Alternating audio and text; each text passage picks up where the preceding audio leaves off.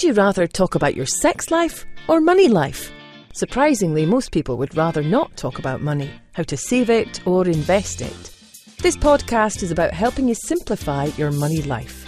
Delivered by Dr. Henry Joseph Speck, a psychologist by training, Henry is a seasoned investor with over 40 years of successful investing in real estate, stocks, and other alternate forms of income generation.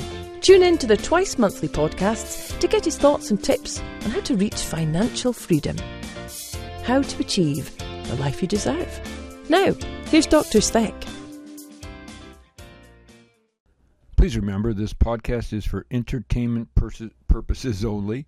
Please consult with your financial advisor or investment specialist before you make any changes to your investment policy or stocks or bonds or real estate you may own. I am not an investment advisor. I am simply talking about what I am doing and our investments for your entertainment purposes. This is the podcast for Saturday, February 27th, 2021. Bubbles and more bubbles and what to do about it. So let's let's talk a little bit about what's going on, what I've noticed in the past week and sort of what has happened. If you listen to this podcast, you know a few weeks ago I talked about or months ago I talked about land banking where you you know we were taking land, buying it, and not even thinking about it for perhaps tens of years. You know, it could be decades, it could be five years, whatever. Just basically um, investing in land. We we had found an area uh, in Nova Scotia where we thought that was a prudent place to invest, so we began doing that. In uh, January, we had, uh, I believe it was eight transactions, and in uh, February, we are now at a total of 11, so we did three more. What we noticed just yesterday, what is happening is when we started, we were, we you know, it was reasonable, or win-win kind of offers and stuff. We're, bu- we're buying properties that have been on the market for many, many months, if not years. And this past week, we started seeing multiple offers. So we would get we would put an offer in that we thought was reasonable, and the agent would connect with us and say, "Well, you know, there's been other, you know, you're in competitions," which of course we walk away. We say, "That's fine, good luck. We wish you well, but we don't get involved when there's that kind of a situation." And this is what we're seeing now in our land banking strategy in the area that we're looking at. So clearly that's over. Um, and it reminds me of what I heard this week from a real estate agent in Ontario, a broker who told me about the incredible bidding wars that are going on for properties. That people are, are bidding up prices of, of houses and communities. And these are communities outside of large metropolitan areas. They may be just outside of Windsor or London or Ottawa. And the, the prices are, are phenomenal. Eh, just, just, just ridiculous when you think of the cost and the tax base these folks will be paying. So if you look at a I believe in London, Ontario, the average house now is over, let's say, six hundred thousand dollars, over six hundred thousand dollars, and as taxes to c- continue to go up, property taxes, and we we think they could go up even more. In some jurisdictions, you could see property taxes of thousand dollars a month, only to go up. That's twelve thousand dollars a year on a house like that. Particularly next year when MPAC adjusts. So this year, I believe they're going to not do any house adjustments in value, but when they go to do that, there's going to be a significant uptick in, in housing taxes. Other services have also gone up. Hydro, gas, who knows what will happen with gas if uh, Biden and Trudeau get together and decide that it's just nasty to have any fossil fuels in your house, and, and we're going to see some some increases there as well. So overall, I would say most of us would agree that you know we're in a bubble. On the construction side, it's even more ridiculous. Um, we we received a quote this week for a uh, to build a, a, property that is 50% higher than it was 12 months ago. Sorry, eight months ago, um, and it's absolutely laughable. And we're seeing it across the country. And this is sort of the pattern you see with, with bubbles, where people lose all sense of reality.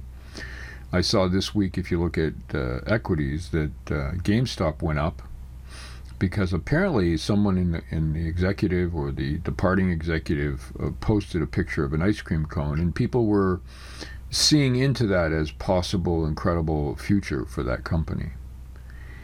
These are all bubbles. And the question is, well, what would I do in a bubble? So what would I do if I? Well, I told you what I did with land banking. We just stop. We don't. We don't play that game. When it came to housing, someone said to me, "Well, what would you do?" And I said, "Well, I would probably rent if I needed a house to live in, or I would find a starter house if that's still possible, or a starter duplex." And realize that I would be living in a you know a house that's okay. It's not dangerous, but it's not going to be posh. It's going to be challenging. And each year I'll save up to do different things. I may have to save up six months to buy a new furnace. I may have to put a new roof on in the spring. Whatever I have to do is where I would start. But I wouldn't start by buying uh, the average house price of six, seven hundred thousand dollars in one of these communities, because that is not sustainable. Now, it may be for some time. That $600,000 house could be worth a million dollars in three or four years. And someone will say, well, then, Henry, how would you get into that? I wouldn't buy one. I would continue to rent or to look for other means of housing. Now, on the optimistic side, the exciting side of what I'm seeing, and I posted this on LinkedIn and I, have I've discussed it, I believe, briefly in previous podcasts is that there are companies now that are building houses with 3D printers. Let's think about that for a minute. To me, that's justice. I mean, you know, contractors who come out and say, "Well, you know, the house, of, the price of lumber's gone up, so the price of the entire house has gone up," which is ludicrous, ridiculous, and not practical. But that's what they seem to say. Um, will will very very quickly be rendered unemployed with uh, new technology which allows the building of homes with 3D printers. And, and obviously, I'm a novice at this. I just look at this now, past month or so. And in Europe, it's quite you know more common than it is here. But apparently, uh, uh, two or three people with iPads can build your house. You'll still need a finishing carpenter and some possible you know trade hookups and that kind of thing. But generally speaking, 80% or more of the house will be built by the 3D printer. Now, think of what that will do to the price of housing. Um, there will be what we would call next generation construction companies that will only have printers. They may have a backhoe or some equipment to do groundwork, but most of them will rely on this technology to build the home. Now, do they run wire? I don't know. How do they run the pipes? Uh, I have no idea. You may still, currently, probably, you still are required to. I'm going to call one of these companies on Monday, by the way, because I found some in Canada, just to get a bit of a background on this. Um, it's highly likely that the price of constructing using this technology will eventually be what it may have been 10 years ago in Canada. So if we can get it to 50 to $100 or a square foot, or say $50 a square foot, what will happen then is the value will come in the land. So the building will no longer be valuable as, as valuable, but the land will be. Because you need a place to put this home. And you need a place to put it so that you have space. Space continues to be the theme. We see it across North America industrial society where people are are leaving, you know, uh, highly dense urban situations. I can remember probably 35 40, no, probably 50 years ago. Yeah, 50 years ago, being in Europe. And being amazed that on weekends, people from the cities all went to the country to walk in public forests and, and space, green space. That they didn't just value it, they realized that they, while they had to live in the cities to work and, and do what they had to do, they really valued living out in the country. And I can remember seeing these farms in quotation marks that were you know, one or two acres. That was it. And people relished them because they would come out and plant vegetables and they'd have some fruit trees and they'd have a walk in the forest and they'd, you know, collect all their all their vegetables and preserve them for the winter and it was sort of like and it wasn't that they had to. These were not poor people. This was a lifestyle. And I see that starting to happen here where I heard the other day on one of the business channels not one of the talking heads, but a real business channel, they talked about the sales of small garden tractors that these companies can't keep up because everyone wants to get out in the country with a few acres and grow their own food or plant some trees to create a natural wildlife habitat. And I don't think that's going to change. And when I look at the multiple offers now happening on properties that you know we had looked at that have been for sale for years, and now they're they're getting multiple multiple offers. So, strategies for the bubble. What would I do? Well, uh, as I said earlier, the first thing I do is I'd avoid those situations. Uh, I wouldn't be getting in multiple bids. I wouldn't be engaging in any of that because everything is cyclical. We can remember not that long ago, maybe 10 years ago or less, when um, you know no one was building anything, and contractors were, were dying for work, would go anywhere, would travel. So were trades. Should the 3D printer come along, and that's probably going to be the next uh, next sort of innovation that will disrupt the construction industry, you're going to see that again you're going to see a surplus of trades and skilled labor being replaced by this technology.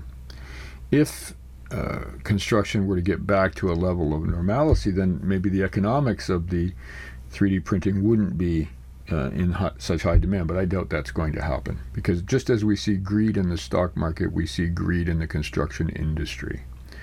It's not about win wins, it's about greed.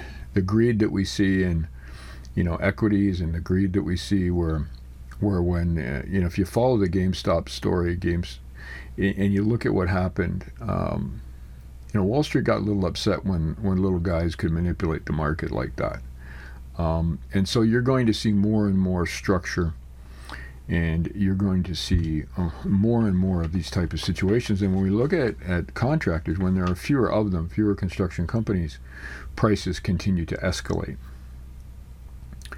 so what would I, would stay away from that? I would stop building until the technology catches up, or until there's a surplus of builders, or a, a you know there's less demand for those services. Uh, and I would wait.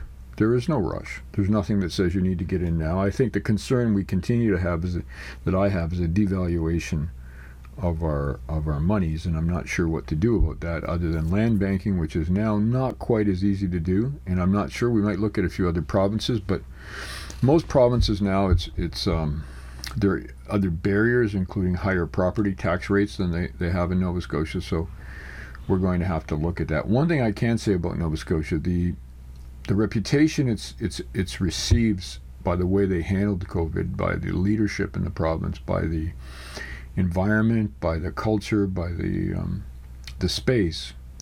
I don't think that's going to change, and I think those assets are going to continue to increase for the next 10 to 20 years as people realize that with fiber optic internet and the ability to create small hubs of companies. So if you have a large company, why not create a small one, a small branch in, in an area in Nova Scotia, in a rural area, where they're going to invite you in, provide you with all kinds of incentives to start your small company there, but also give your employees a chance to live in space. Because living in space is a trend that will not change. So my two answers to the bubble: stay away from them. That's what I'm doing. You can do what you like. Buy GameStop. You know, buy buy some of these companies or getting a bidding war for the other thing about a bidding war I heard the other day on a property is that you're not allowed to do any kind of due diligence. I mean, you have to buy the property blind, if you will, and and just because if you put in any conditions, they say that you won't get the property. That's another sign of a of a bubble and and that's such a rookie mistake. You never buy anything. I mean, that was one of the first properties I would buy, probably 40 years ago. I bought a few without inspecting because I thought inspections cost too much, and then I realized it costs too much not to do them. But when you look at uh, when you look at that kind of behavior, you know quite quickly that it's a it's a bubble situation. When we buy land, even with land banking. Uh, the process is quite stringent. We we have a process that we go through. Then we have a process that uh, you know surveyors go through and and they review municipal bylaws and all of that. Then our lawyers review it, and each each phase in the process there's a walk away opportunity, and you need to have your due diligence before you buy any investment. I believe, and at least that's what how I I practice it. Um, so again, um, I'm Hank for. Um, shrink money advice. I just finished a podcast on the Wildflower Bee Farm, so if you're interested in sort of a non-financial thing, you can go to wildflowerbeefarm.com for free and watch the video blogs that are put up every week. You can download the iTunes podcast, Wildflower Bee Farm, where uh, every week I do an audio uh, version of what's happening on the farm. Um, it's very important, regardless of what stage you're at in life, is to find activities that give your brain that sort of sense of relaxation and rejuvenation. And while exercise is important, you know, I talk about the wage technique. I did my treadmill this morning before I did this podcast. Um, I, you know, being around bees and helping bees really, really helps me uh, stay focused in, in tasks. And so, if you want to learn more, just go to wildflowerbeefarm.com. On that site, we also launched. Uh, uh, with that site, we also launched honeybeelessonplans.com, where we create lesson plans for people who are homeschooling or teachers or schools to be able to use um, pre made lesson plans uh, and the videos we create on our farm. So that's honeybeelessonplans.com. Again, I'm Hank for Shrink Money Advice. You have a profitable week, and I look forward to speaking with you again next time.